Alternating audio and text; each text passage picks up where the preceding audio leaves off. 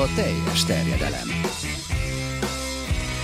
Magyarország első futballpodcastja Bamstart Tiborral és Haraszti Ádámmal. És ezúttal Szabó Krisztofot köszöntjük nagy szeretettel, a Digi Sport szakértőjét, illetve mit tudunk még, a, amit elmondhatunk rólad? Földig ér a lába.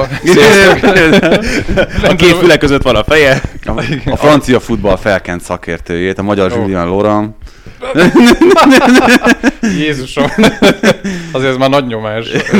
De ha arra gondolsz, amit tegnap, tegnap esetleg kiraktam, akkor az az, hogy igen, azon szerencsések közé tartozom, aki lefordíthatja az Arsene Wenger önéletrajzi könyvét, ami októberben fog megjelenni. Ugye ezt többet magaddal csináljátok? Ö, mm, olyan szempontból nem, tehát a fordítás nem, az, az, az úgy néz ki, egy egyedül, de maga az, hogy hogyan jutott el egyáltalán ez az egész, ebbe a, ehhez a ponthoz, az, az csapatmunka volt. Mert hogy nem akarom az egész történetet, mert borzasztó hosszú, és nem is tudnám szerintem feléleveníteni, de hogy tavaly évvégén jöttek ki a hírek, hogy akkor kész a kézirat, Wenger már, szépen megpihen, és, és akkor egy év múlva megjelenik. És akkor már írtam a, a leendő kiadójának, hogy, hogy ha lehet, ha Magyarországon, ha izé, akkor én nagyon szeretném. Tehát légy szíves, már akár fizettek is. és aztán nem, nem jött semmi válasz. Tehát, hogy nem, nem is egyáltalán nem, nem tudtunk kontaktba lépni. És aztán valamikor a koronavírus idején, akkor nagy nehezen ilyen könyves ismerősökön keresztül ki tudtuk deríteni, hogy akkor ki ott a kapcsolattartó, aki válaszolt, hogy köszönjük szépen, a jogokat már eladtuk egy közvetítőnek, úgyhogy én nem tudok segíteni ebben. És aztán mondtam, hogy oké, csak akkor a közvetítőt eláruljátok, hogy ki? Nem, nem áruljuk el. Akkor írtam egy levelet, hogy akkor Léci, valahogy juttassátok el hozzá. Nem juttatták el, vagy nem lett ennek semmi folyamánya. És aztán utána az arzenálos fiúk, illetve Galambos Ádám, ugye a Spilleres Galambor, Galambos Daninak a, az, öccse. az öccse, aki könyvben utazik, rajtuk keresztül meg tudtunk olyan utakat, vagy egy kicsit vissza tudtuk úgy fejteni, és aztán valahogyan ez így összekapcsolódott ez a két vonal, és aztán így, így most úgy néz ki, hogy akkor a, a partvonal kiadónál landolt a dolog, ami ugye a Lírának egyfajta ilyen albrendje, leányvállalata, nem is tudom mi, de akkor most úgy néz ki, hogy ez, ez sinem van. Úgyhogy a következő 40 napban ne beszélgessünk, mert én egy alaksorban leszek, és fordítani fogok. Na hát gratulálunk, szerintem ez egy, ez egy nagyon komoly elismerés, meg egy nagyon komoly ö, eredmény, hogy ha valaki mondjuk pont az egyik legfőbb kedvencének az életrajzáról fordíthat, vagy azzal, azzal kapcsolatban dolgozhat, ami ráadásul teljes, széles publicitás elé kerül majd rövidesen. Ez mit mondta, októberi megjelenés, vagy? Hát a cél az az, hogy karácsonyra azért uh-huh. megint legyen a polcokon, meglátjuk. Csak Na, rajtam múlik. Mielőtt elkezdenénk mélyebben is beszélgetni itt a futballról, meg az egyéb dolgokról, szeretnénk megköszönni ezúttal is a mancave.hu-nak a támogatást. Most egy kicsit hagyományosabb budó, mint legutóbb tettük. Igen, ha valaki esetleg kíváncsi arra, hogy mi a cég profi, akkor látogasson el a mancave.hu-ra, akár a Facebookon, akár az internetes oldalon. Férfi barlangok, férfi óduk elkészítésével, megtervezésével foglalkoznak, hogyha valaki esetleg ehhez kedvet kap, vagy egyáltalán gondolkozik azon, hogy ilyesmit szeretne, akkor akkor jelentkezzen a cégnél, és írja be a teljes terjedelmet is, mert azzal kedvezményt kaphat. Igen, az első látványterve elkészítést azt ingyenesen vállalják például, hogyha ránk hivatkoztak, úgyhogy ezt mindenképpen tegyétek meg. Így van, úgyhogy ez, ezúttal is ezt köszönjük szépen ezt a támogatást. Viszont bemelegítésnek azt gondoltam, hogy azzal ö, kezdjünk, hogy tegnap fölkerült egy cikk az Atleticre, Michael Cox jegyezte, és azt latolgatta, hogy vajon ezzel a mostani lebonyolítással megérette az európai futball arra, hogy a két meccses párharcokból kevesebb legyen, és a jövőben is mondjuk akár hasonló módon négyes döntővel, vagy ilyen egymeccses párharcokkal dőljenek el európai kupák. És ez, ez egy kérdés volt, vagy csak a dilemmát ez csak, egy, ez csak egy dilemma, igazából azzal kapcsolatban, hogy 2003-2004-es szezon volt a bajnokok ligájában az utolsó, amikor a versenyrendszeren módosítottak, ott törölték el a második csoportkört, uh-huh. ugye akkor mindjárt egy viszonylag meglepő szezon volt ez, azzal a négy csapattal, Chelsea-vel, Deportivo-val, Monaco-val, Portóval, a legjobb négy között. De, de azóta... De Pörsó felsejlik előtt. Yeah. És az, az az érdekes, hogy ugye ez volt az egyik magyarázata ennek, hogy ez így kicsit talán kiszámíthatatlanabb, kevesebb a meglepetés, mint ugye a második csoportkörrel. Azóta nem nagyon tudunk olyan bajnokok ligája szezont mondani, amiben akkora meglepetés áradat lett volna, mint abban a, abban a három-négyesben. Viszont ez az idei, már eddig is szerintem azért hozott meglepő eredményeket, Lipcsével, Atalantával a legjobb nyolc között. Itt ezzel az egymeccses lebonyolítással meg aztán még inkább benne van ennek a lehetősége. Csak azt kell eldönteni, hogy akkor meglepő eredményeket szeretnénk, vagy pedig azt, hogy az a csapat nyerjen, amelyik a leginkább megérdemli. És Hát meg nem beszélve az olyan nagyobb kutyákról, vagy nagyobb szereplőkről, akik a focin túl vannak, és mondjuk a tévétársaságokra gondolok, hogy ők, őnekik is biztos, hogy lesz egy szavuk hozzá, és nem biztos, hogy azért annyira könnyen hozzá fognak járulni ahhoz, hogy lemondjanak akkor még további meccsekről. Tehát, hogy ezt ugye láttuk azt, hogy mekkora ez a gazdasági kitettség most akár a bajnokságok terén is. Akkor most az európai sorozatokban szerintem, szerintem ez egy ilyen lakmuszpapírja annak, hogy valószínűleg az európai kupákban is hasonlóképp fognak eljárni. Az a vicc, hogy nem is tudom, hogy hogy indult el az agyamban, nyilván ugye mostanában elég sok amerikai sportágat vagy amerikai mérkőzést közvetítek, és közben azon kezdtem el gondolkodni, hogy például akkor már, ha már mindenképpen szeretnénk megreformálni mondjuk a bajnokok ligáját, nekem sokkal inkább tetszene az, hogyha mondjuk nem négy csapatos csoportkör lenne, hanem mondjuk mint lenne egy csoportban nyolc csapat, és akkor nem mondjuk oda-visszavágós rendszerben működne a dolog, hanem akkor tényleg járnának körbe a csapatok. Volt annak idején ugye az UEFA kupában még az utolsó időszakban, ugye amikor öt fős csoportok voltak, akkor sem oda-visszavágók voltak, hanem ugye minden csapat négy meccset játszott. Most divíziókra osztanád? Hát ha nem is divíziókra, de akkor lenne egy nagyobb alapszakasz. Vagy akár azt is lehetne, hogy tényleg az, e- a kosárlabda Euróligában volt például olyan, talán most is ez a rendszer, ugye, hogy az alapszakaszban mindenki játszott mindenkivel, és akkor utána jött csak a rájátszás, és ami nekem meg rájátszásban például jobban tetszik az amerikai rendszerben, az viszont tök egyértelmű lenne, hogyha nem oda-visszavágóval dőlne el és idegen előtt gólokkal, hanem nem akkor legyen két győzelem. Így van. És akkor az a csapat játszott többször otthon, amelyik jobban szerepelt az alapszakaszban. Igen, ez mondjuk még több meccs felé mutatna. Az ugye, a, szerintem azt, a tévés társaságok azt annyira nem bánnák. Azt nem bánnák, azt, azt én, itt igazából ezzel kapcsolatban vetődnek fel folyamatosan kérdések, hogy vajon meddig lehet ezt a terhelést tartani, fokozni. Így igen, tehát a játékos szervezetek, mint a fizikai szervezetek, azok majd biztos azért majd megmondják, hogy hari-hari. Hát nem tudom, nyilván, hogyha majd 15 csapatos lesz a bajnokság, mint Franciaországban volt idén, a 28 fordulóval, úgy már talán belefér, hogy egyébként ez nem látom az, hogy hogy, tudják, hogy tudják ezt még duzzasztani. Nekem egyébként tetszik ez, hogy egy meccses felállás. Tehát hát kicsit... ez azért egy kicsit ilyen európai szuperliga előzetes, nem? Tehát Abszolút. az, hogy minden nap játszanak, hogy a legnagyobb Abszolút. csapatok, tehát abból a szempontból egy nagyon érdekes kísérlet, de szerintem is megmarad azon a szinten, hogy ez egy kísérlet. Meg nekem egy kicsit a VB pótló is, hogy, hogy ez az egy meccs, és akkor tudod azt, hogy oké, okay, reggel felkelsz, oké, okay, majd jön egy negyed döntő.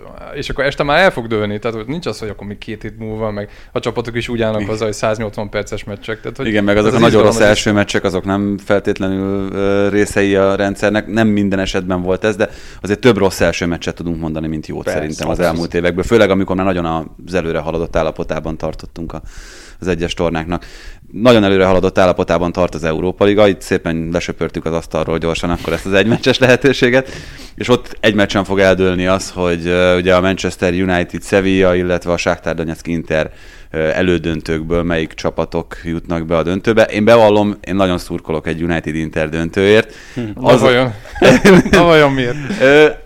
Tök jó sztori, tehát, hogy Ashley Young-gal, Lukaku-val... A Lukaku bosszúja, persze. Lukaku bosszúja, tehát az Eriksennek is van nyilván elszámolni valója a United-del, tehát hogy Konténak is. Ez, ez, szerintem ez egy tök érdekes sztori lenne, azzal együtt, hogy egyébként Sevilla, amit, amit ezeken az Európa Liga meneteléseken csinál, az valami egészen elképesztő, meg onnan indítanám a dolgot, hogy azt szerintem nagyon sokan hajlamosak elfelejteni, hogy ez a, ez a Sáktár Donetsk, ez milyen körülmények közül tud erre a szintre eljutni évről évre. Tehát ez egy hontalan csapat hosszú évek óta, egy háborús övezetből érkezve, gyakorlatilag lerombolva azt az infrastruktúrát, amit nagyon-nagyon hosszú évek alatt felépítettek maguknak ott Donetskben, és, és mégis azt látjuk, hogy ezt egyáltalán nem sínli meg a, vagy hát legalábbis európai szinten nem színli, nem színli meg az a csapat, amelytől azért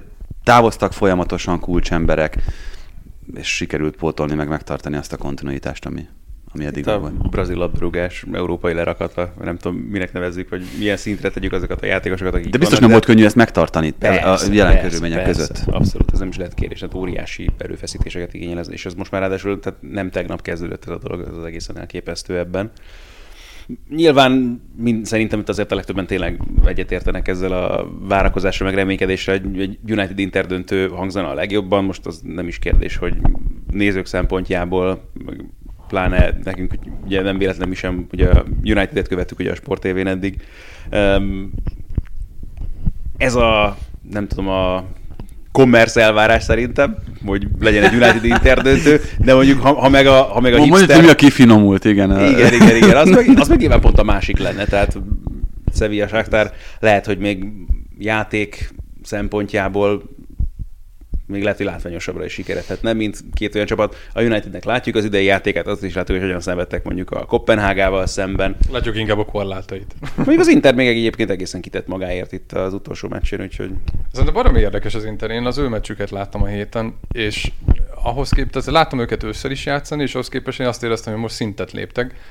És ilyen szempontból ezt nem, nem feltétlenül látom annyira összefüggésében, hogy ez minek köszönhető, hogy most a játékosok nőttek fel hozzá, vagy Conte esetleg nem tudom, valamit úgy csavart rajta, de hogy, de hogy az, ahogyan Lukaku most teljesít, és láttam ugye a Hetafe elleni gólját is, ahogy gyakorlatilag egy emberi testet így arrébb helyezett.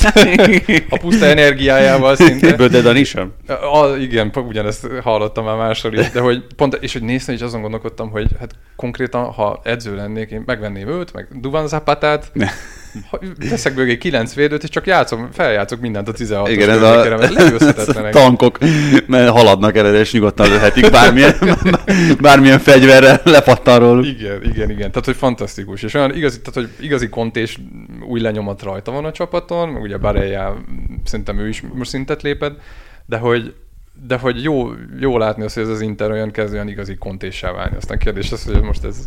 Le, lehet, hogy még, még egy hétig. Igen, igen, igen. Vagy pont, pont, pont ezt akartam mondani, hogy ennél sokkal többre most nincsen szükség, és hogy ez nyilván, hogyha motivációról van szó egy ilyen rendszerben, amikor tényleg látod a végét, abszolút belátható határidőmről van ennek az Két a vége, így van, akkor biztos, hogy sokkal könnyebb motiválni a játékosokat is. Ott van egy szép nagy ilyen kis serleg, ott, amit be lehet lőni, uh-huh. és gyerekek két hét még, aztán ezért Hát egész biztos meg azért ez az interkeret, ez nagyon minőségi. Tehát, hogyha Lukaku mellett nézzük a, a többi játékost, Eriksenből nem tudom, hogy ki fogja hozni, vagy ki fogja hozni azt Conte, ami egyébként benne van, mert nyilvánvalóan még ennél is sokkal több van benne, amit, amit eddig láthattunk. A védelemben azért az, hogy Godin onnan kiszorult, az szerintem egy elég árulkodó jel, tehát hogy az, hogy Döfre és Kriniár milyen szintet hoz, az, az szerintem elmondja, hogy, hogy mennyi potenciál van hátul ebben a csapatban, és akkor...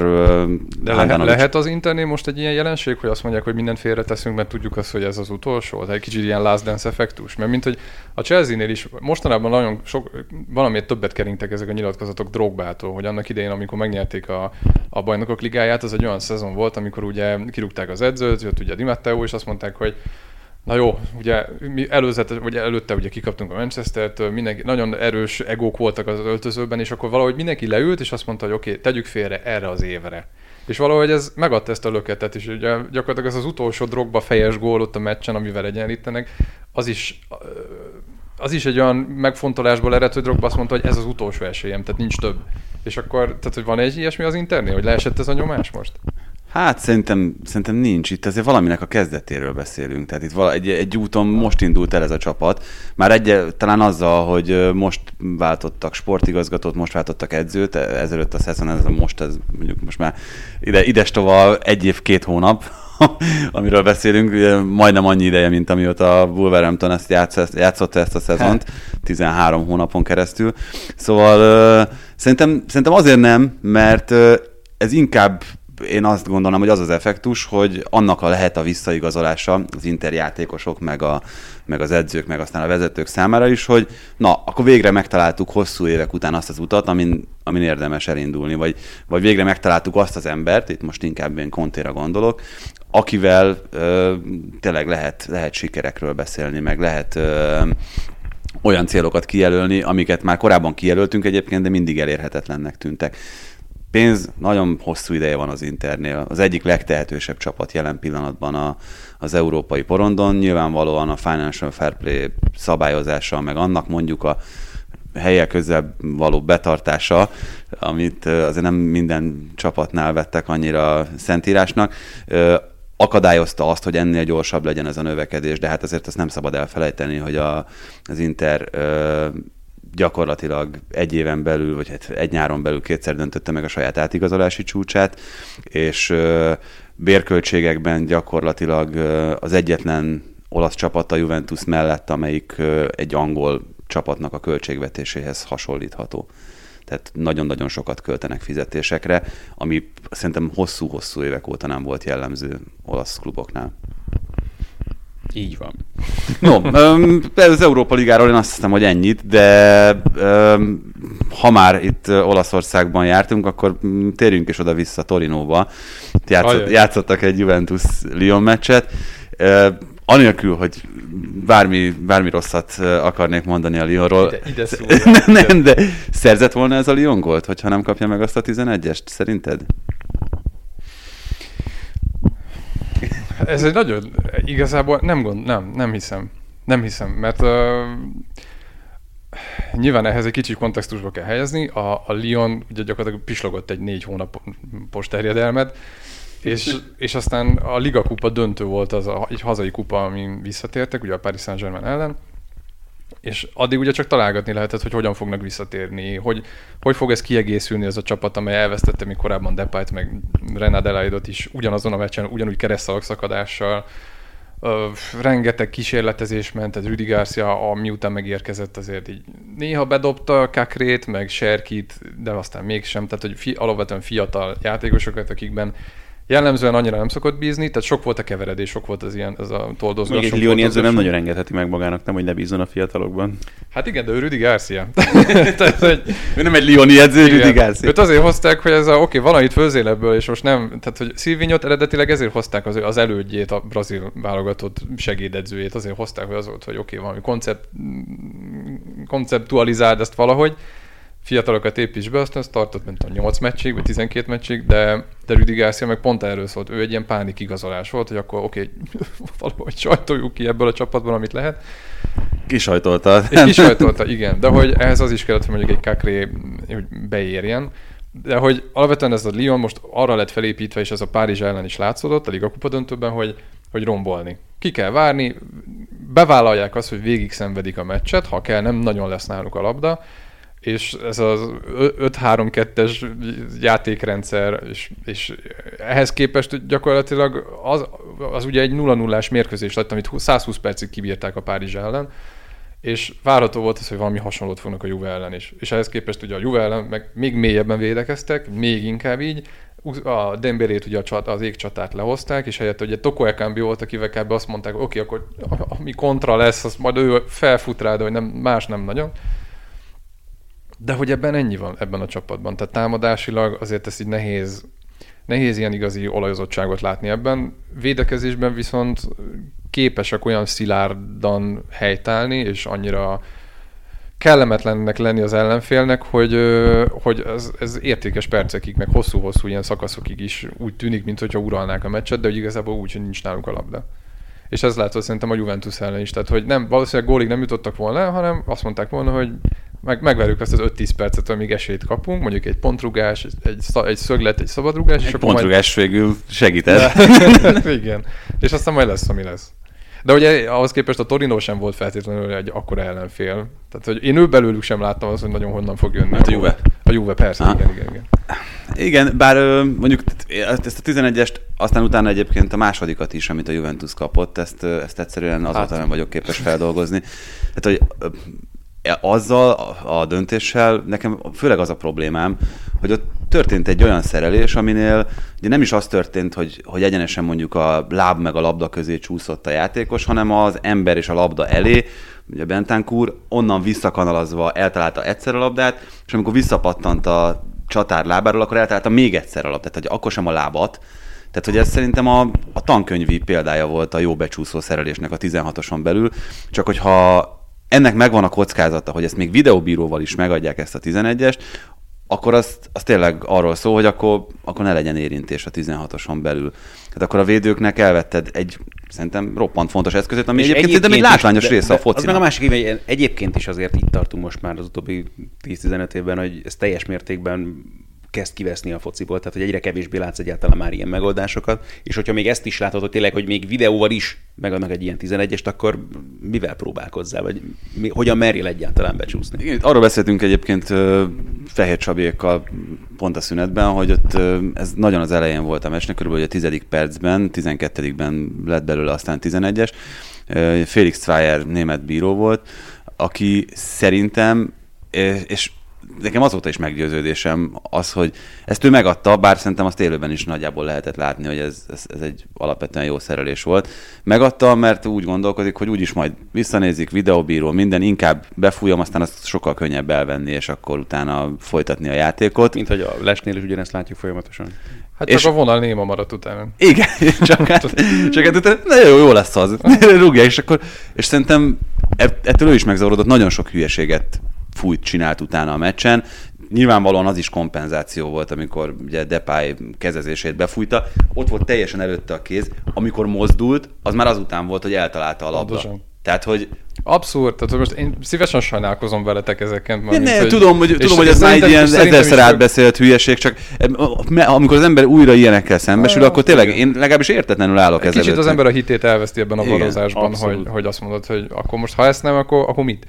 De hogy egyébként meg lehet, hogy ez egy kicsit most ilyen belemagyarázás, de hogy valahol ez nem ilyen szegény embert az ág is húzza effektus? Tehát, hogy ezt a Juventus látva, amikor én néztem a kezdőket, hogy arra gondoltam, hogy oké, okay, hogy a Lyon nem feltétlenül fog gólt rúgni, de hogy ez a Juventus is honnan fog érkezni az a gól, meg honnan, mi, mi ott az elképzelés. Hát, onnan érkezett, ahonnan a leginkább várható Igen. volt. De, de, de, De hogy, de hogy ezek inkább ilyen egyéni villanások. Hát Hát az. Ronaldo átment kommandóba azért ott elég erőteljesen a második fél időben. Igen. Abszolút. De hogy olyan furcsa volt nekem az, hogy, hogy az a háromfős középpálya volt Rábjóval, aki már már öt évvel ezelőtt a Párizsban is ugyanilyen középpályában, ugyanazon a poszton játszott, és ugyanúgy nem tudta ellátni a szerepkörét, és neki megint kimerült abban, hogy egy kicsit kimegy a szél, aztán onnan mennek a beadások. Tehát, hogy pont egy ilyen összetömörülő Lyon ellen gyakorlatilag volt mennyi, 24 beadás, ha jól emlékszem, a Juventus részéről. Amit Igen, hát ami, ami pont a legkellemesebb volt Abszolút. a, a Lyon számára. Tehát mintha ezt akarta volna Rüdi Garcia, hogy Abszolút. na gyertek, csináljátok még, mert ez, így, ez így... így van, és, és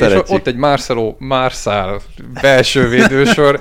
Mi, tehát, ha, ha, van egy hely, ahol ne játsz fel labdákat, az a fejesük. Tehát, hogy már úgyis kifejlik, meg, Igen. meg Denayer egyébként. Tehát, hogy nagyon jók, amikor így betömörülnek, és ki kell takarítani, meg kisöpörni onnan. Hát mindent, pontosan ezt csinálták. Tehát, hogy ez a, tényleg ez a takarító munka, Aha. ez, ez, ez, volt az ember érzése. És hogy pont ezért gondoltam azt, hogy majd biztos valahogy a mélységet fogják majd megpróbálni bejátszani, és mögöttük, mert egyébként a Párizs ellen ez működött. És ott is az volt, hogy azért Neymar, Di Maria, akik azért kreatívabb játékosok, mint egy Bernardeschi C. Ronaldo, akik azért mondjuk védekezésben messze meg nem is mozdulnak, nem is mozognak annyit hátrafelé, hogy akkor majd, tehát gyakorlatilag ezzel is már megüzenték, hogy nyugodtan maradjatok a helyeteken, Lioniak, majd, majd úgyis ki tudjátok venni őket, mert nem fognak nagyon mozogni. Igen, hát most ugye nyilván arról azért mindenképpen érdemes beszélni, hogy ennek milyen következményei lettek ennek a dolognak. A, kicsit már más olvasata van annak a nyilatkozatnak, amit Szária meccs előtt nyilatkozott közvetlenül, hogy már eldöntötték a sorsát.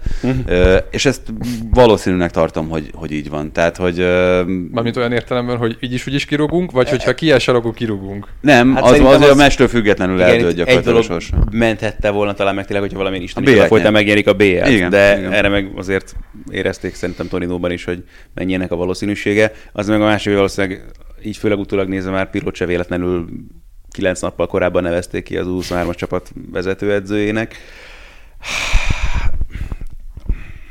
Én nagyon szeretem ezt az embert, mármint most Tamara Pirlóra gondolok, de hogy nem is, nem tudom, hogy ő tisztában van-e azzal, hogy mire vállalkozott most ezzel, hogy ebbe az egészbe így fejest ugrott, és ezt így bevállalta. Ő biztos lehetőségként éli meg, és valahol persze az is csak sokkal inkább lehetőség szerintem arra, hogy valaki megüsse a bokáját sem, mint hogy ebből jól kijöjjön. A pilót szerintem lehet szeretni, amiért, miért olyan játékos volt, amilyen, de hogy ha azt az összképet nézed, a Juventus azért mégiscsak most, mint hogy arról szólna, hogy bankot robbantottak, meg az egész trezort kirámolták, hogy Céronit megszerezzék, de hát, hogy körülötte annyira nem építették fel ezt a csapatot, mint ahogyan mondjuk számítottak volna rá, hogy ahogy működni, működött a Reálnál is, hogy, hogy azért ott volt mögött egy, vagy mellett egy Benzema, aki szépen így a keze alá játszott, lába alá játszott. Vagy ott volt mögött egy középpálya, aki... Hát nem, őt egy rendszerbe hozták gyakorlatilag. Hát, így- tehát, hogy nem egy köré rendszer, így van. építették a rendszert, hanem... és a Juventusnál pont ezt nem látott, sőt, tehát Igen. azt érzi, vagy nekem abszolút az az érzésem ezzel a Juventus kerettel kapcsolatban, hogy lehet, hogy már korábban lejárt a szavatossága, de hogy most biztosan. Tehát Abszolút. az, hogy itt nem egy játékos kellene szerződni, meg nem egy helyen kellene alaposan átalakítani ezt a csapatot szerintem. És hogy, és hogy valószínűleg emiatt kényszerültek arra, hogy inkább ilyen lepattanókra menjenek rá, és aztán ugye ez a szerződés lejárta játékosokat hoznak el, akikben persze ott van a potenciál egy Rábió, egy Remzi, lehet őket használni, csak aztán ahogyan őket használták, meg amik, akik mellettük vannak, ez az Alexandro a egész karrierében szerintem másfél jó éve volt nagyjából, vagy Quadrado, akit szerintem, nem, szerintem ő nem szélső hátvéd, tehát, hogy ezek már egy kicsit ilyen kényszer megoldásnak tűnnek nekem, és hogy Szári meg ilyen szempontból egy hatalmas kudarc, hogy neki meg egyáltalán nem látszik a lenyomata ezen a csapaton, hogy... Nem, hát az, az, amiért hozták, az, az abszolút elbukott, az a, az a koncepció. Itt kettő Tudod, dolog... De, de, so, én, én, egy évvel ezelőtt is azt mondtam, hogy az, amiért hozták, az sokkal inkább volt az benne, hogy elhozható volt, nem? És hogy oda lehetett ültetni a kispadra. Hát, nem ö- tudom, hogy Igen, ugye itt sokat beszéltek arról, hogy van, volt egy listája nagyjából a Juventusnak. Az elmúlt két évben történt ez a szemléletváltás a Juventusnál, ez a mi a legmagasabb, és tényleg az abszolút a csúcsot, meg a Mantaverestet próbáljuk meg belőni magunknak célként. Cristiano Ronaldo szerződtetése abszolút ebbe az irányba tett lépés volt, utána gyakorlatilag az elérhető, legdrágább, legjobb, legfanszibb védőnek a leigazolása az ugyanez, ugye Delicht szerződtetése az pontosan erről szólt, és hát ugye régóta lehet olvasni, hallani arról, hogy, hogy edzőben is szeretnének a legnagyobb dobást, ugye Zidane volt a, ennek a listának az élén, akit szerettek volna szerződtetni, hát ő nyilván most nem vált szabaddá, és, és nem is hiszem, hogy mondjuk olyan nagyon közeli jövőben szabaddá fog válni. Guardiola volt a második, valahol ott volt ezen a listán Pochettino is, vele amennyire tudom, meg is történt a kapcsolatfelvétel még mielőtt Pirlót kinevezték volna, tehát benne volt a kalapban. Tehát mindenképpen valami oda, oda is valami sztáredzőt, vagy valami sztárigazolást szerettek volna. Itt a Pirló ö, kinevezéssel kapcsolatban nekem kettő példa jutott eszembe, vagy inkább azt mondom, hogy kettő irány, ami az egyik az, az a működőképes, a másik az pedig a kevésbé. Ugye Milánnál sorra áldozták föl ugyanígy a, a klub legendákat, azért Pirlót szerintem ne tartsuk Juventus klub legendának, de mindegy, tehát az olasz futball legendájáról beszélünk, és ott, ott egy, egyáltalán nem jött be. Tehát, hogy ez, az ott nem volt működőképes, még egyébként akkor sem, hogyha voltak köztük olyanok, akikben pislákolt tehetség, tehát Filippo Inzaghi később bizonyította, hogy ez nem teljesen fogalmatlan, most ugye a Beneventóval rommá verve a Serie B-t feljutott.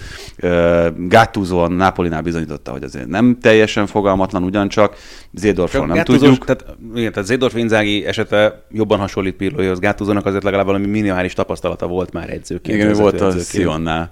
Meg nem, Monzával szerepet.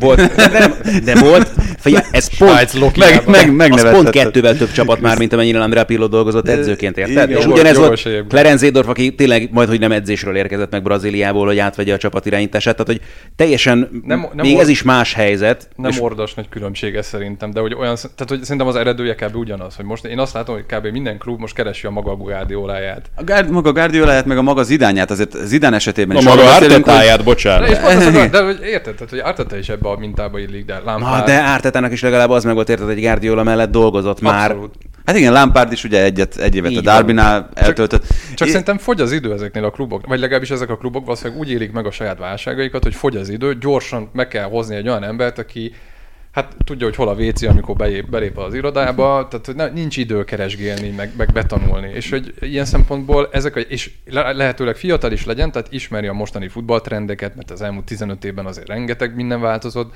tehát, hogy nem feltétlenül a Zidane és a fölötte lévő generációból hoznak el embereket, Ö, hanem mert érhetőek, hanem előbb nyúlnak a saját, saját stábukhoz, vagy a Igen, saját de- legendáikhoz. Nekem, és itt ebben azért is vagyok nagyon, kíváncsi a véleményedre, mert nyilván sokkal többet tudsz, meg, meg olvastál, meg láttál Zidán jelleméből, mint amennyit én, de pontosan szerintem azt próbálják modellezni most a Juventusnál, amit a Real Madridnál modelleztek, tehát hogy itt most az edzői tapasztalat, meg minden, mindent félretéve, Zidánnak a karizmája volt nagyon fontos az ő kinevezésekor a Real Madridnál. Szerintem Pirlóban ugyanaz megvan. Tehát, hogyha azt Persze, akarják elérni, hogy ő belépve az öltözőben milyen tiszteletet követel meg a vele szemben ülőktől, jó részt olyan játékosokkal fog találkozni, akikkel egyébként ő még együtt játszott. Őket kell motiválnia, velük kell beszélni. Szárinak szerintem ez ment a legrosszabbul. Tehát, hogy ő nem tudta kezelni a játékosokat, az öltözőt, az egókat. Ha valamit tud kezelni Pirlo, akkor ezt. És ennek a tüneti kezelésére érkezett most Andrea Pirlo, hogy ez egyébként majd, amikor kiderül az, hogy, hogy, hogy taktikailag ö, futballstruktúrai, futballstruktúra szempontjából működőképes-e, az megint egy másik kérdés lesz, de erre szerintem ez egy, ez egy, ez egy jónak tűnő kísérlet. Csak megint azt érzem, hogy ebben se tervszerű építkezés van, hanem kapkodás. Persze, tehát és hogy ez a ugyanez volt, persze. Azt mondod, hogy modellezés, azért a modellezés az feltételez egy ilyen folyamatot, és szerintem a Real Madridnál megvolt ez a folyamat, még hogyha nem is nem, biztos, hát ott is- ott is azért ott kicsit ilyen volt. én ezt nem érzem, ezt a folyamatot. Tehát hogy a Real Madridnál azért mégiscsak az volt, hogy Mert azért nevezték ki Lopetegit, hogy nem, nem, nem, én most mélyebbre nyúlok. Tehát az Zidane már akkor ott volt ugye a kispad környékén, amikor Mourinho volt. És emlékszem, hogy amikor Mourinho-t kinevezték, akkor ültették fel kb. Zidant ilyen nem is tudom, közvetítőnek az edző és Mourinho Mhm. uh-huh. közé, vagy valami ilyesmi. És emlékszem, hogy Mourinho még hisztizett is egy sort, hogy szeretném, hogyha egy kicsit közelebb lenne hozzám Zidane, és nem az elnökhöz. Tehát, hogy egy kicsit ilyen nagyköveti, ilyen, nem is tudom, ilyen látványposztból lett az, hogy utána aztán lejött Carlo Anc- Ancelotti mellé, és aztán volt az, amikor, tehát hogy így folyamatosan került egyre közelebb, és hogy valószínűleg ebből mögött az is ott volt, hogy oké, okay, nyilván ismeri a belső viszonyokat, nyilván tudja, hogy miről szól a Real Madrid, de hogy amikor már edzőként kell döntéseket hozni ott melegében, azért az megint más helyzet. És hogy valószínűleg ő azért ezt így folyamatosan, mint a, mint a béka, aki itt így felmelegítenek a, a, a az edényben, tehát hogy ő ezt így, így ér, érezte ezt a hőfokváltozást. ezt, ezt a hasonlatot ezt csak tőled hallhat. Igen. és hogy, de hogy, de hogy Pirlo gyakorlatilag most már egyből a tűzbe dobod, és szerintem ez, ez az, ami nincs felépítve. És hogy egy kicsit nekem ilyen politikai döntésnek tűnik, azt mondani a szurkolóknak, hogy figyelj, Pochettino? Pochettino? Hát azt a játékosok nem akarják. Fia, akkor Pirlo itt van, jó? És akkor majd egy kicsit most nyugodjatok le. Tehát, hogy én, és szerintem ezért ez nagyon, tehát veszélybe sodorják ezzel Pirlót is. Simán lehet.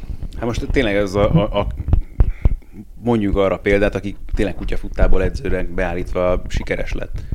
Guardiola Zidane. De ő sem, De ő is- sem, neki is ott volt a Barca B, érted? Tehát, hogy valami minimális Nem, hát tapasztalata Pirlo volt is már. edzősködött, tehát hogy a primavérát. Most vette át 9 napja Ne, hát előtt a az 23-as, az de a edzője. 19-nek ő volt az edzője. Igen? Az előző szezonban persze. De oké, és hogy egyébként Pirlóról tudjuk, hogy milyen elveket val így edzés szempontból? Hát nem, egyébként nyilván azt- csak abból indulhatsz ki, amit, amit a könyvében olvastál meg a nem akar edző lenni. Hogy nem akar edző lenni egyrészt. Van egy, van egy, persze van egy, van egy futballról való világos elképzelése, tehát hogy az, az már látszott a pályán is, meg a, meg a pályafutása során is, de Én azt szoktam, vagy leg- legalábbis szerintem egy edzőnél mindig érdemes megnézni azt, hogy neki kik voltak a nagy mentorai, és hogy kik voltak a meghatározó tanárai, személyiségei, és hogy De ez, ezt ő el is mondta itt az első nyilatkozatában, hogy nyilván Lippi meg Ancelotti az, akik a legmeghatározóbbak voltak az ő pályafutása során, csak És hogy most akkor egy Lippi és Ancelotti szemléletet kell behozni a Juventushoz?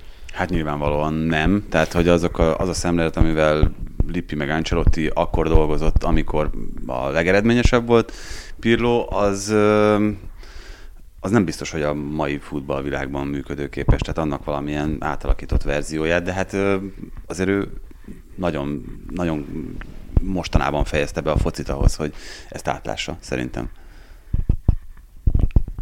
Meglátjuk. Minden esetre, tehát, hogy nekem, nekem emiatt is, amit, amit most mondtál, hogy nem feltétlenül ezek az, a, a referencia edzők, akik most, ha feltétlenül Pirlo ezt az utat szeretné követni, amiről tudjuk, hogy játékosként nem feltétlenül olyan típusú játékos volt, mert azt gondolnád, hogy a játékosként az, hogy ennyire kreatív volt, ennyire a technikai, a technikája került előtérbe, az lehet, hogy a csapatára is valahogy majd kivetül ilyen meta szinten, de hogy valószínűleg nem. Nem, Mert, hogy hát- ő pont ezt tanulta. És hogy én már csak emiatt se érzem ezt az átgondoltságot az ő személynek a döntésében. Pont ez, amiről ugye beszélünk, hogy mennyire akart edző lenni, vagy sem, hogyha már Guardiola vagy Arteta szóba került, ugye Guardiolával kapcsolatban mindenki tudja, hogy hogy készült tényleg, mennyire tudatosan az edzői pályafutás, és hogy mind elment Argentinába Juan Malillo után, meg hasonló dolgok, vagy ugye Bielsához. Artetánál is, ahogyan tényleg tök tudatosan készült erre az egész, hogy akkor ő belőle most hamarosan majd vezető edző lesz, és nyilván a lehető legjobb mentorhoz ment, és a legjobb emberhez, akitől tanulni lehet talán jelen pillanatban. De érted, tehát Pirlóval kapcsolatban ezt szerintem most nem lehet elmondani. És Nem, meg pont azért, amit mondtál, hogy ő nem, nem is készült hogy- edzőnek, hogy, tehát hogy, hogy hogy ez... egy, egy klubikont áldoznak fel, ahogy azt tette annak idején tényleg a Milán Zédorfal, meg Inzágival is. Hm, Meglátjuk. Minden esetre érdekes, hogy izgalmas. Persze, és kívülállóként. tényleg aztán... az meg a más, hogy ha meg aztán valakinek az ember tényleg sok sikert kíván ilyen szempontból, az Abszolút. nyilván Andrea Pirlo, totálisan függetlenül attól, hogy kinek szurkol meg. Na de akkor, hogyha már Pirlóról beszéltünk, akkor az egykori középpályástárs Gattuso is szóba kerülhet, mint a Barcelona ellen kieső Napolinak a vezére. Láttátok a meccset egyébként? Ja, persze, azt, azt néztük aznap este. Én, Mert- lát, én egy hosszabb összefoglalót láttam, de egyébként meg belenéztem hogy a fél időben, de egyébként a Gattuso nevettem, hogy ő azt mondta Pirlónak, hogy neki most annyi. Neked véged van, hogy ezt megüzente. És azon gondoltam, mennyire kollégiális így az olasz edzők között, hogy az, neked most annyi. Igen, jó, hát Gattusoról egyébként is tudhattuk, meg az ő viszonyuk az, az, az eleve egy ilyen elég speciális viszony volt. Ugye Pillo volt az, aki az általa is leírt módon Gattuso inkább a pályán kívül is szenvedélyes volt, mint, mint átgondolt és higgadt, és, és ezért nagyon jó alanya volt Pirlo állandó szivatásainak, úgyhogy könyvben szerintem van egy teljes fejezet a Pirlo könyvben arról, hogy, hogy milyen módokon tréfálta meg állandóan Gattuso Pirlo, úgyhogy ez, az egy ilyen nagyon érdekes viszony. Ettől függetlenül szerintem a Napoli kimondottan jól mutatott ezen a Barcelona elleni meccsen, és én nem éreztem azt, hogy hogy ekkora különbség lenne a csapatok között. Itt is azért volt egy olyan 11-es szituáció, amit videóbíróval általában leszoktak fújni, tehát hogy azért volt ott egy olyan lökés Langlétól a fejes előtt, ami, aminél ugye két kézzel lökte el magától a védőt. Üm, ott is szerintem akár alakulhatott volna másként, hogyha mondjuk az úgy alakul, és Mertensnek, egyébként bőven, tehát... Mertensnek a kapufája bemegy. Hmm hogy mondjam, most azt mondani, hogy igen, szerencsé volt a Barcelonának, ezért nyilván az is önmagában túlzás. Többet reméltem azért alapvetően a Napolitól még ezzel kapcsolatban, és pont Gattuso miatt gondoltam én azt még három egy után, és hogy simán lehet bármi még ebből a meccsből.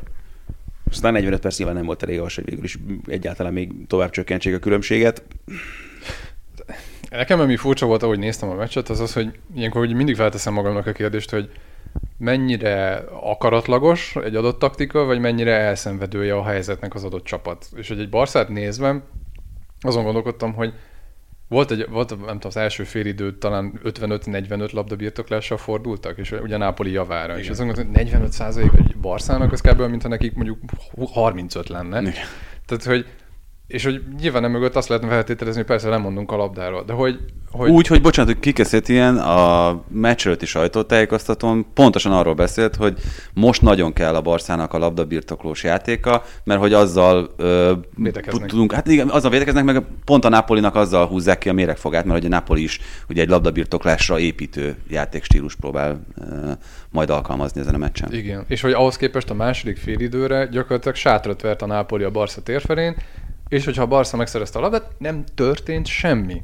De semmi. És hogy innentől kezdve akkor most felmerül a kérdés, hogy hogy akkor valószínűleg ezt csak elszenvedték, tehát hogy nem feltétlenül volt ez annyira tudatos lépés a részükről, és innentől kezdve meg akkor jöttek az olyan irracionális tényezők, akiket úgy hívnak, hogy Lionel Messi, és akkor ők, ők képesek voltak. Meg milyen gól? Tehát hogy az, az, az, az, az, a gól, az, nem Igen. hiszem el, hogy földön fekve, két ember között van, mit tudom én, 40 centi rés, és akkor ott, ott elrúgva úgy, hogy még a kapus se érjen oda pont, tehát ilyen nincs a világon. Nincs, hogy... nincs. Tehát, hogy, hogy, és abszolút nekem is ez volt az érzésem a forduláson, hogy három, de hát ez lehetne akár 2-0 is. Tehát, hogy innentől kezdve... Igen, az az érdekes, bocs, hogy, hogy szerintem azt kell, azt kell helyre tenni, mert nagyon kíváncsi vagyok arra, beszélgettem több emberrel, és nagyjából kettő felé húznak a, a vélemények. Az egyik azt mondja, hogy hát Barca uralta ezt a meccset, meg végül is az történt, amit akartak, meg ha baj lett volna, akkor, akkor megrázza magát, és én nem ezt éreztem. Tehát én, én a másik oldalon állok. Én azt, azt mondom, amit szerintem te is próbáltál itt az előbb, hogy, hogy itt, itt azért volt egy viszonylag szerencsés szituáció,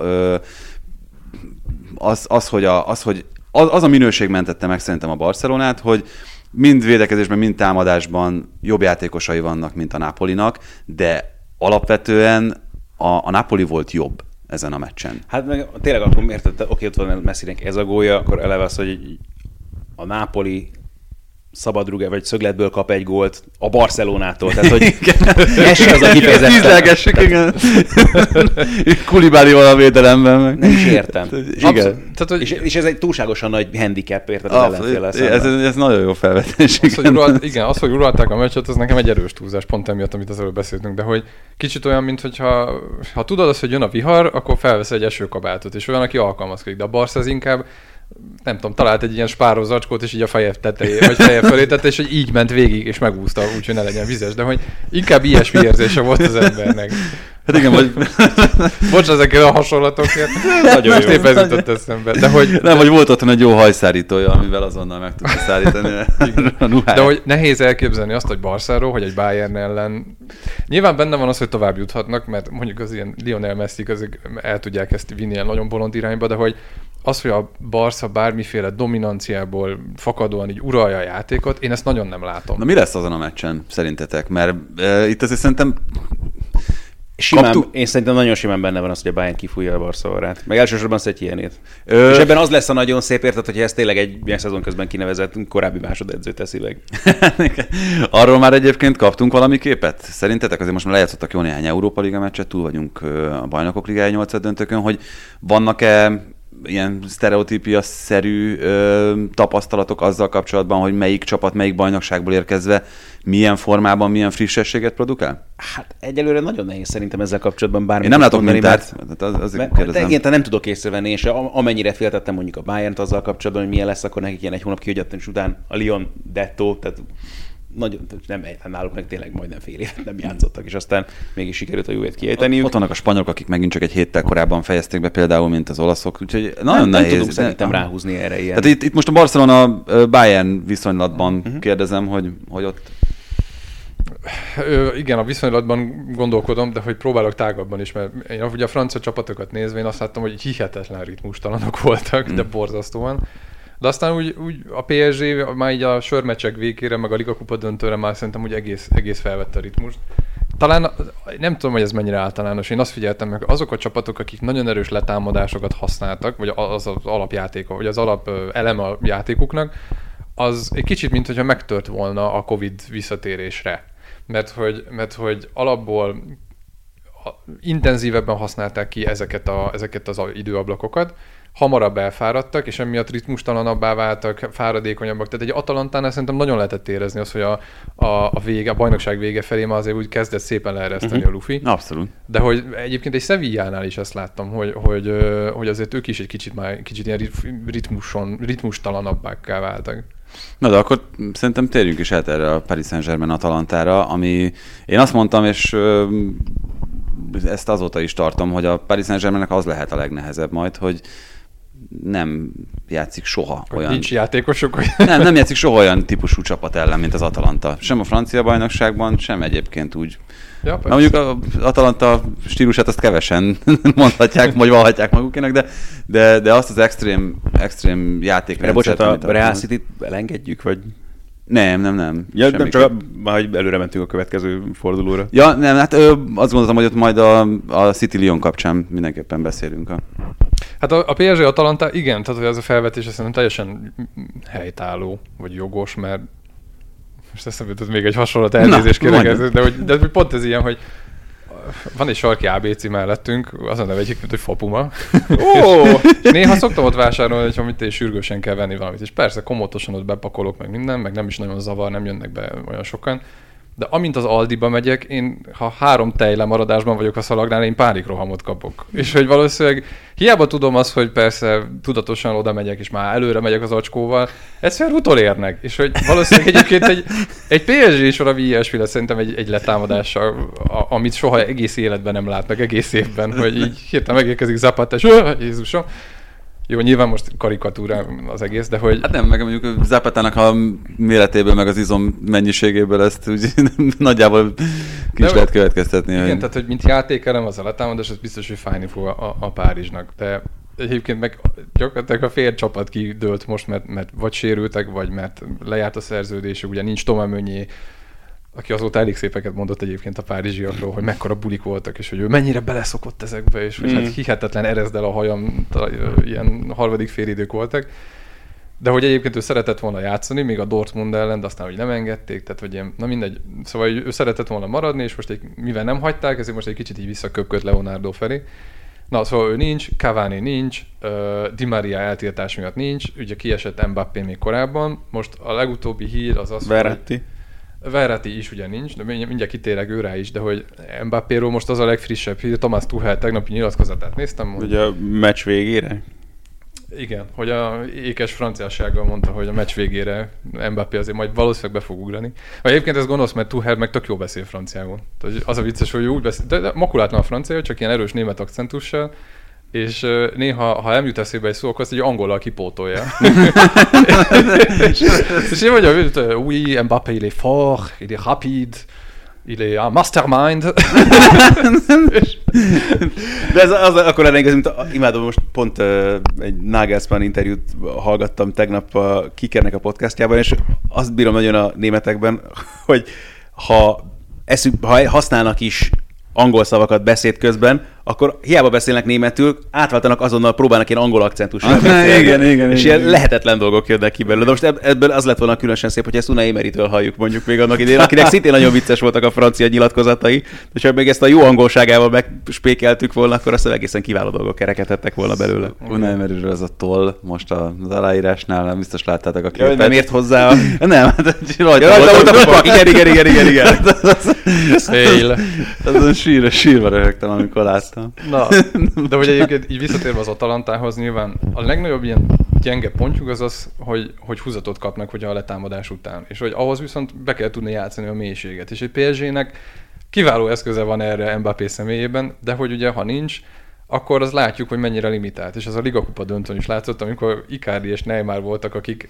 Tehát Icardi-tól várták el azt, hogy lépjen vissza és kérje el a labdákat, és ebből en- ilyen nagyon vicces helyzetek kerül, kerekedtek ki, hogy ha megpróbálták lekontrázni a Liont, akkor Icardi visszalépett, és a középpályáról elindult a labdával. És ott, Ez nagyon Icardi is ott egyébként. Igen, és nagyon Icardi is volt, és azt láttad, hogy Deneyer így lefutja.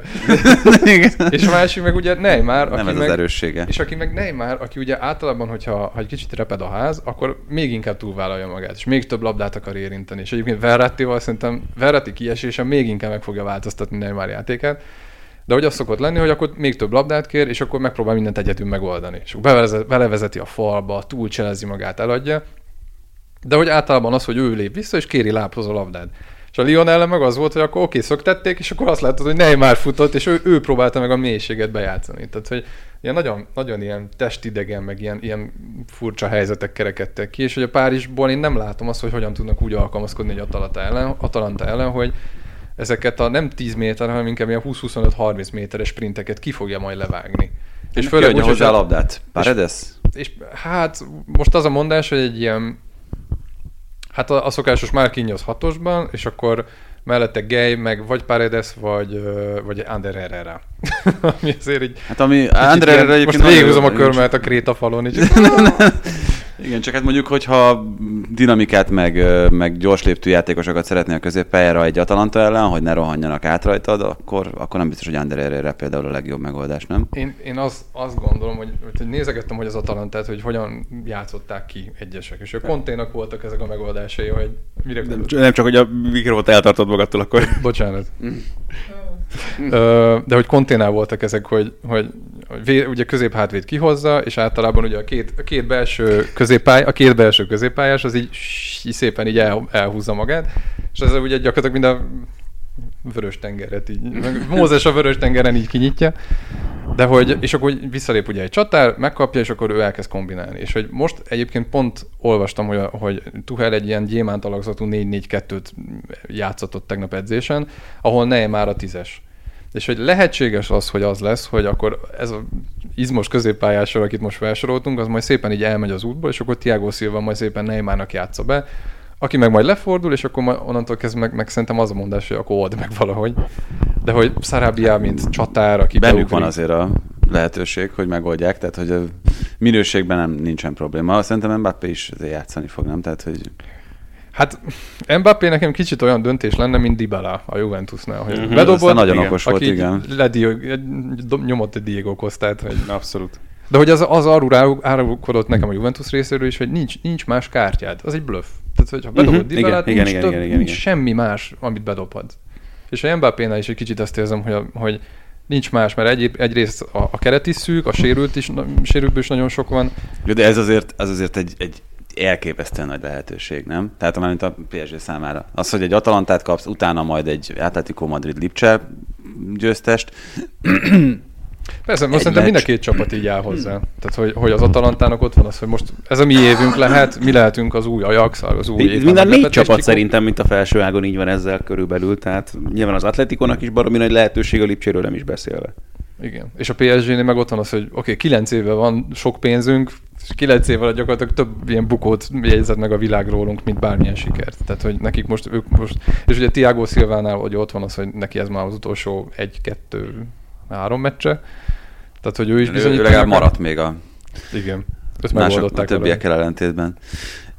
Igen, és szerintem az nagyon vérciki lenne, még akkor is, hogyha mi tudjuk, meg tudja szerintem a futballhoz kicsit is konyító világ nagy része, hogy ez az Atalanta ez mit tud, de nagyon nehezen kommunikálható dolog lenne az, hogy egy Atalantával szemben egy ilyen helyzetben elbuksz Paris Saint-Germainként. Tehát, hogy rá lehet fogni a sérültekre. Hát Tuhelnek is ott a gipszalárba.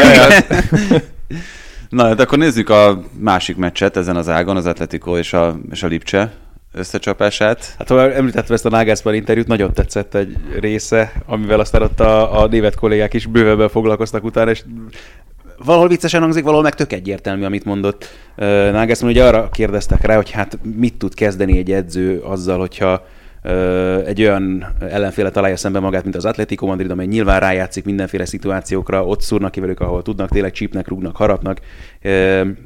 És, de azt is hozzátették, hogy nyilván egy, a Simeone nagyon sok mindenben hasonlít Mourinho-ra, rajta már ugye átlépett a Lipcse, és ugye erre a az egész témára azt mondta Nagelsmann, hogy hát nyilván a spanyol bajnokságban ezt Simeone könnyebben megengedik maguknak, és sokkal egyszerűbb dolguk van azzal kapcsolatban is, hogy nyomást helyezenek például a játékvezetőre, de hogy szerint egy nemzetközi kupameccsen azért ez jóval nehezebben működik ez önmagában tök jól hangzik, csak közben meg azért láttuk ezt az atletikot azért az utóbbi években, és azért Simeone átidalta ezeket a problémákat szerintem már többször is a korábbiakban. Igen, itt is egyébként szerintem az a fő kérdés, meg az egy nagyon érdekes felvetése ezzel kapcsolatban, hogy amikor egymeccses párharcokról beszélünk itt az Európai Kupában, akkor az a Nagelsmann féle frissesség, ami, amit mondjuk taktikai értelemben el lehet mondani Lipcséről, az lehet-e döntő, vagy az, amit itt pont Simonéval kapcsolatban mondtál, az a Marco Simonéval kapcsolatban. Igen, nem, ami, tehát egyrészt az a rutin, ami, amivel az Atletico játékosai most már nagyon hosszú évek óta fel vannak vértezve nemzetközi szinten. Másrészt az, hogy, hogy Simeonétól nem várunk újat. Tehát nem várjuk azt, Abszolút, hogy ő majd valami, valami egészen extra taktikával meg fogja lepni a Lipcsét, ezt inkább a másik oldalról, de hogy mi számíthat egy ilyen egymeccses párharcban a legmagasabb szinten? Fia, az Atletico is egy épülőben lévő csapat, és akik erről szólt az egész szezonjuk, de mint hogyha összeálltak volna azért egy kicsit a szezon végére. A Lipcse meg pont, hogy ez, szétesőben ez Simeone van. csapat, nem? Tehát, hogy ezt mm, elmondhatjuk. Igen, igen, igen, A Lipcsénél meg tényleg azt láttam, hogy főleg az, hogy aztán még Werner is kívánt ebből a szerkezetből, tehát egyébként is mutattak egy szétesést így a tavaszi szezonra, meg így a... Pont ezt akartam mondani. Tehát, hogy ha az előbb beszéltünk arról, hogy az Atalanta és a, a letámadó stílusú csapatok voltak azok, akik egy kicsit gyengébben jöttek ki ebből, szerintem a Lipcse is valami abszolút, ilyesmi abszolút, abszolút. mintát mutatott. Meg ott ráadásul tényleg azt is éreztem, hogy volt egy csapat, amelyik végigcsinálta a szezon első felét, és aztán jelentősen belenyúltak azért a második felére. Ugye azzal is, hogy Angelinyot beépítették a csapatba, ami úgy sikerült. Ahogy, akkor ugye Demme kikerült a középpályáról, aki nem volt feltétlenül nagyon meghatározó tagja ennek a csapatnak, de mégis azért ott volt folyamatosan. És azt gondolták Lipcseben, hogy ez gond nélkül fog működni szerintem ez a, ez a továbblépés, és azért mégis megérzi, már ezt is megérezte a csapat, azt meg, hogy Timo Werner nem lesz ott, az, annak meg szerintem beláthatatlanak egyelőre a következményei. Kiderül, hogy ezt hogyan tudja áthidalni. A Lipcsen még egy pár harcról te negyed ez a nyolcad döntés során nem beszéltünk, ugye a Lyon is ellenfélre várt, és végül is megtudta, hogy nem a Real Madrid lesz az, hanem a Manchester City, amelyet mondjuk a bookmakerek továbbra is a legesélyesebb csapatnak tartanak a bajnokok ligája megnyerésére. Nehéz ezzel szerintem vitatkozni. Én ezzel a meccsel voltam úgy, hogy hosszú összefoglalót láttam, és javítsatok ki, hogyha, hogyha ezt rosszul érzékeltem, de nekem az volt végig az érzésem a helyzeteket perceket, meg ezt a 20 percet végignézve, hogy itt ezen a meccsen azért az történt jó részt, amit a Manchester City akart, a Madridnak inkább csak ilyen villanásai voltak, meg olyan pillanatai, amikor érezhették azt, hogy na, talán, talán itt egy momentum. Így van abszolút, de mégis az az érzésem ezzel kapcsolatban, hogy ha, ha csak az egyik nincsen Varánnak a baklövései közül, akkor azért nagyon alakulhatott volna másként ennek az egésznek a vége, és, és nagyon, nagyon baromira sajnálom, hogy ez az egész így ért. Jó, nyilván ebben az is benne van, hogy én nagyon hittem abban, hogy a Real ezt meg tudja fordítani, de hát ez egy nagyon dicstelen kiesésnek tűnik így pontosan. És Varán sajnálom a legjobban ebben az egészben. Mert de aztán... miért is hát pont a legerősebb csapat ellen esett ki a De, de, de a, a módja az egésznek, tehát, hogy tényleg, hogy egy olyan csapat, amelyik tényleg alig kapott gólt itt az újraindítást követően, meg vereségem aztán végképp ugye nem volt, és hogy két ilyen baklövés is egy meccsen ráadásul, ez, na szóval nem, nem hiszem, pláne egy egy olyan párharcnál, amit nagyon vártunk, még a, szerintem az első meccset követően is, hogy na ez itt most tényleg ilyen, egy barom izgalmas meccs lehet majd, és aztán az lett a vége, hogy már második fél inkább átkapcsoltam a, a Juve meccsre, úgyhogy... Váramban benne volt ez? Hát ő se vásárolt az Aldiban ezek szerint. ez egy érdekes kérdés, hogy Varánról egy kicsit, tehát ez a Sergio Ramos tényező, hogy ez mennyire nyomós ér Varánnak a játékában, és hogy őról azért lehetett, tehát a francia válogatottban ütközik ki igazán az, hogy, hogy ő azért nyomás alatt nem mindig hozza meg a legjobb döntéseket, és hogy ott azért is jön ki ez, mert a francia válogatott azért nem feltétlenül mindig ez a domináns ezt a domináns játékot próbál megjátszani, hanem néha egy kicsit az ellenfélnek átadja a labdát, és olyankor látszik az, hogy azért úgy jobban megkeresik őt is, és hogy lehet, hogy ez egy kicsit ez az önbizalmi kérdésről is szól szerintem, hogy nincs ott Sergio Ramos, hanem Militao van ott, nem biztos, hogy ha én elkövetek egy hibát, akkor már ott lesz mellettem, aki eltakarítja az én szemetemet. Tehát, hogy lehet, hogy ez is benne volt. És Mondjuk ellentétben Ádival én nem éreztem ezt, hogy, tehát, hogy, mint ahogy a Barca meccsen is, hogyha, hogy ez bár akár az ellentetje is lehetne, én nem éreztem ezt a meccsen, mert amennyire a Cityről látjuk azt, hogy milyen, mi, mi, mit válasz, mert Guardiola is mi, hogyan játszhatja a csapatát, most azért egy kicsit megint csavart ezen. Egyrészt Fodennel, akit betett ilyen hamis 9-esbe, ami kicsit megint a semmiből jött, de hogy ezzel tök jól lekötötte ugye a casemiro de hogy a másik oldalról meg a, a, az alapjáték is annyiban megváltozott, hogy, hogy azt éreztem, hogy ez már, ez már tudatos. Tehát nem úgy, mint a Barca, hogy passzívan, hanem az van, hogy... Guardiolánál minden tudatos, tehát ott, ott, ott nem de, tudsz. Persze, de, hogy, de, hogy, de hogy Guardiolánál megszoktad azt, hogy oké, okay, elvesztjük a labdát, gyorsan visszaszerezzük, és akkor jön az a 15 passz, amíg megint ez a felveszük a struktúrát, mindenki elfoglalja a pozícióját, türelmesen kivárunk, és akkor felfelé építkezünk. És most itt nem volt, tehát hogy, hogy néztem a meccset, és olyan volt, mint a kontra, kontra, kontra. Direkt, kontra, igen, kontra, direktebb volt a játéka. De egyébként ez nagyon érdekes, azért, azért mosolyogtam, csak hogy Fodan 9-esként, vagy hamis 9-esként való alkalmazása az, az mennyire meglepő volt. Még szerintem ilyen három vagy négy fordulóval voltunk a Premier League vége előtt, és volt egy sajtótájékoztató, ami hosszan kérdezgették erről Guardiolát, hogy akkor most nincs Aguero, Gabriel Jesusnak hol a helye, ki lehet középen a támadósorban, és három nevet mondott, ugye hát Sterling magától értetődően Fodent és Gündoánt, hogy ők hárman tudják játszani, hogy erre úgy kigondolt volna. Hogy... Ez igen. és Alaba. Fabregas. Őt mindenbe beleteszi. Tehát, hogy, hogy azért ne lepődjünk meg nagyon, hogy Halion ellen majd Gündoán kezd centerként, mert, mert ez, ez is egy elképzelhető terv. Az a kérdés szerintem itt a City-vel kapcsolatban, és ez itt a Lyon elleni meccs kapcsán majd, majd kijön, hogy tudjuk persze, hogy mindig a következő ellenfél fontos, meg, meg arra, arra készül, de vajon... Meg a három pont. Vajon, vajon meg a, főleg itt ebben a, ebben a nyolc csapatos tornán a három pont megszerzése az, az elengedhetetlen. Szóval van-e, és volt-e terv Guardiola fejében arra, hogy, hogy mi lesz itt a Lyon ellen? Ez egy nagyon érdekes kérdés. Hát ugye ő már szaladt bele egy pofonba Lyon ellen. Méghozzá nem is a Zsenézió. Bruno Zsenézió ellen. És egyébként az óriás... aki, aki utána elmondta, hogy hát ő végül is körülbelül azon a szinten van, mint Guardiola. Csak az a meccs utáni sajtótájékoztatón elhangzott, hogy Igen. ő végül is a francia Guardiola. Abszolút. Vagy kondás elemér. Tehát, hogy de hogy, tehát, hogy, és most megkérdezték egyébként, pont a mai lékiben van benne, hogy, hogy hogy annak idején hogyan verték meg, ugye meglepték, azt hiszem a, az Etihadban verték meg a, a City-t, vagy csak döntetlen eztek, nem, nem emlékszem. De 4-3 volt azt hiszem az összesített eredmény a két meccsen, valami ilyesmi rémlik a Lyonnak. egyszer nyertek, és egy döntött. Igen, igen, azt hiszem 2-2-2-1, vagy valami ilyesmi. Igen, igen. És akkor megkérdezték Zinéziót, hogy hogy készítette fel a csapat, és azt csak a mentális, csak a mentalitás. Pozitív képeket vetítettünk nekik arról, hogy, hogy milyen jó megoldásaik vannak. Dolák Sali Robert a Vémetó, izgalmas És endom bele. Fordulj le! De, de tényleg, nem tudom, a, a bátor Fernandinho megcsípi az orrát. úgyhogy, úgyhogy ö, tehát nyilván Zsinézióra nem lehet ilyen szempontból támaszkodni, de az, az megnyugtató a Lyon részéről, hogy azért a középpályájuk elég sok oldalú, és eléggé... Tehát, hogy tudnak mit kezdeni a nyomással. Tehát egy Auer ki tud, le tud fordulni, ki tudja cserezni magát, meg tudja törni a letámadásokat. Kakré most fedezi fel a világ, hogy azért egy nagyon ügyes kisrác.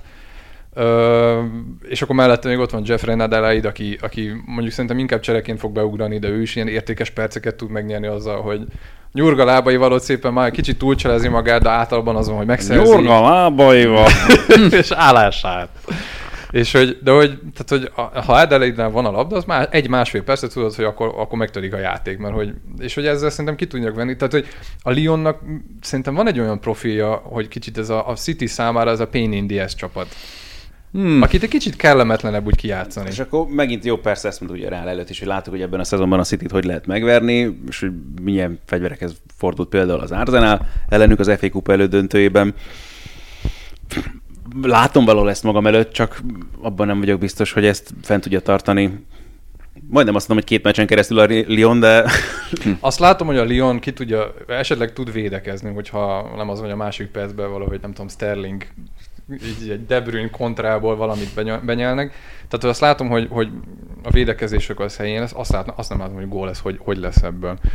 Uh, és ilyen, hosszabbítás 11-esek. igen, Hát a- és hogy ők szerintem pont, ők Tudatosan City, hogyha vala, valaki ellen a City ellen pont lehet gólokat szerezni ebben a szezonban, tehát hogy ott azért a hiba az, az ugyanúgy benne volt a védelem. Én igazából azt nem látom ebben, hogy amit talán mondtál is itt a Lyon kapcsán, hogy Juventus elleni meccsnek is így állt neki, így állt neki a Paris Saint-Germain elleni Liga Kupa döntőnek is, hogy elrontsuk az ellenfél játékát. Szerintem a City ellen ez nagyon-nagyon ritkán szokott sikerülni. A City-t úgy verte meg az Arsenal is az FA Kupa elődöntőben, hogy lemerte támadni, hogy, hogy tehát unortodox megoldásokra van szükség a, a City ellen ahhoz, hogy sikeres lehessél. Egyszer-kétszer van ilyen hiba a Matrixban, mint a Newcastle elleni meccsük, meg, meg, meg egy-kettő olyan, ami ebben a szezonban Igen, de, de, de, de, ott sem. Tehát ott is, ott is a házenhőtől félelő letámadás vezetett eredményre. A Lyon ezt nem tudja. Azt azért nagyjából Kikérem magamnak. egyébként, egyébként nyilván nem tudja. Az, hát, ráadásul azt hiszem Maxwell Corné ugye most ott a bal szárnyvédő vagy kiesett, vagy átírtást kapott. És most az a kérdés, hogy ott ki lesz, és akkor most vagy Joachim Andersen teszik be a védelembe, és akkor Marsá megy ki. Azért megint lehúzom a körmömet a krétatában. Vagy esetleg van most egy kis fiatal srác, a Melvin Bard, aki egy ilyen kicsit ilyen lizarazó Kieran Tierney profil, oh. tehát hogy valahol a kettő között. És egyébként a, a sörmeccseken nagyon, nagyon ügyesen játszott, csak szerintem Garcia még nem bízik meg benne eléggé, mert fiatal és nincs elég tapasztalata. De hogy tehát, hogy oh, nem, nem, tehát, hogy ők, ők azért ez az alacsony blokkos csapatban az utolsó 30 méterünket védve azért úgy ügyesek, ki is tudják hozni a labdát, hogyha arról van szó, de az ellenfél utolsó 40 méterében viszont teljesen fogalmatlanok. Tehát egy Depay, oké, okay, elmozog ugye a vonalak között, meg Dembélé vagy Toko Ekambival még tudnak, tehát hogy nem, ne, azzal nem, nem tudnak mit kezdeni. És hogy én ezt, ezt nem látom, hogy, hogy a City nem biztos, hogy ezeket a területeket annyira meg fogja adni. Vagy legalábbis, ha megadja, akkor is le fog tudni csapni rá. Én, én tényleg ebb- ebből indulok ki, hogy azok a vereségek, amik egyébként becsúsztak a Citynek, többnyire azok is egyébként meglepő módon, de mondjuk a, a Liverpool még az első meccsen, a Chelsea, a Norwich, ugye, ott is hogy hasonló Mhm. dologról, meg filozófiáról beszélhetünk, egy Southampton, ezek mind egy Arsenal az FA Kupa Mhm. elődöntőben, ezek mind ö, azért megfogható dolgok miatt történtek meg, vagy, vagy ott amellett, hogy persze nagyon sok balszerencse is kellett hozzá a City részéről, de, de, de ez nem nagyon szokott beválni ellenük, én- hogy akkor, akkor most majd, majd beállunk védekezni, és akkor majd elrontjuk a játékot. Citynek nem lehet elrontani a játékot. Olyan támadó gépezete van annak a csapatnak, meg olyan szinten átgondolta az összes támadásépítésük, hogy ez csak úgy, hogy majd, majd itt dobálunk ilyen kis izé, petárdákat, és akkor azzal megzavarjuk őket, az nem lehet. Nem, az biztos, hogy nem, de szerintem ők, ők nek, az egyetlen forgatókönyv, amiben egy Lyon tovább juthat, az az, hogy egy ilyen bankrablás történik, mint A United, Lyoni banda. mint a, mint a United, amikor a PSG-t megverték, ugye, és hogy úgy mentek ki, de ezt ugye be is ismerték, hogy a Pogba meg, meg Rashford mondta, hogy az volt a lényeg, hogy ne kapjunk sok gólt. És az volt a mondás, oké, akkor várjunk ki. Intézzétek magatok, nálatok a labda, mi várunk. És szerintem a Lyonnál is, hogy ott lesz az, hogy Krimpenbe Azaz. És akkor, és akkor majd lehet, hogy, és akkor majd lehet, hogy nem tudom, Stones izé véletlenül, nem tudom, izé a kezével belenyúlt, hogy, de hogy max ennyi, és hogy 70-75 percig azt fogod látni, hogy a Lyon várni fog türelmesen, és aztán lehet, hogy az az egy-két ilyen 5-10 perces szakasz, amikor a Citynek így a koncentráció alap, alap hagy, akkor esetleg egy Auer bal, becselezi magát és bebotlik. Tehát, hogy maximum ennyit látok ebben. Meglátjuk majd. Ö, Itt azért most már azzal, hogy abban a szempontból tisztábbak kép, hogy nem 12, hanem 8 csapatról beszélünk, még egy, egy döntő tippet kérek mind a kettőtöktől. Atleti Bayern. Ó, az bevállalós. Krisz? Akkor mondok egy ö, Atalanta City-t. Aha, Egyébként az Atalanta tippem volt nekem is még akkor, az egész sorsolás összejött. Most az azt hittem, hogy lesz, lesz ugyanaz, de nem. Én PSG City-t mondok, tehát hogy... PSG City? Hát én nagyon ilyen mainstream módon. Téged lefizettek, nem, de szerintem ez a legvalószínűbb. Atletiban ilyen. Na, jó, ez tök jó. Akkor ezt majd visszahallgatjuk, vagy majd visszaidézzük, amikor megtudjuk. Ugye jönnek most a negyed döntők, aztán utána most minden nap lesz meccs, mert utána az Európa Liga elődöntők, majd a Bajnokok Liga elődöntők, és ott lesz majd a Bajnokok Ligája döntő előtt, ugye az Európa Liga döntő után egy, egy nap, hogyha jól emlékszem, 21-23, így van. Úgyhogy nézzétek a meccseket, meg hallgassátok továbbra is a teljes terjedelmet. Köszönjük, hogy most meghallgattatok, Kriszt, neked meg nagyon szépen köszönjük, hogy eljöttél hozzánk. Köszönöm, hogy itt láttam. Sziasztok! Sziasztok! Ali.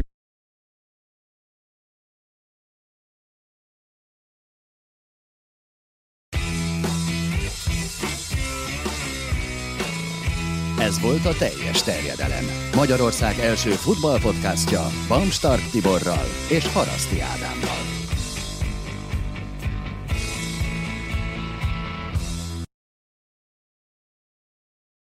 Ha más podcastekre is kíváncsi vagy, hallgassd meg a Béton műsor ajánlóját. El tudod képzelni, hogy a podcastet, amit éppen most hallgattál, fél év múlva már a mesterséges intelligencia generálja? Mi sem. De ha érdekel, eljötte már a gépek lázadása. Hallgass bele az Embertelen podcastbe. Orsós Lajos vagyok, a műsor házigazdája. Egyelőre még élőben. Egyelőre. Fedezzük fel együtt, hogyan ismerkedik, randizik, mesél és vitatkozik Betty és Péter, két teljesen mesterséges intelligencia. Lajos, a podcast címét mond még egyszer, Léci. Oké. Okay. Embertelen podcast. Ez a műsor a Béton közösség tagja.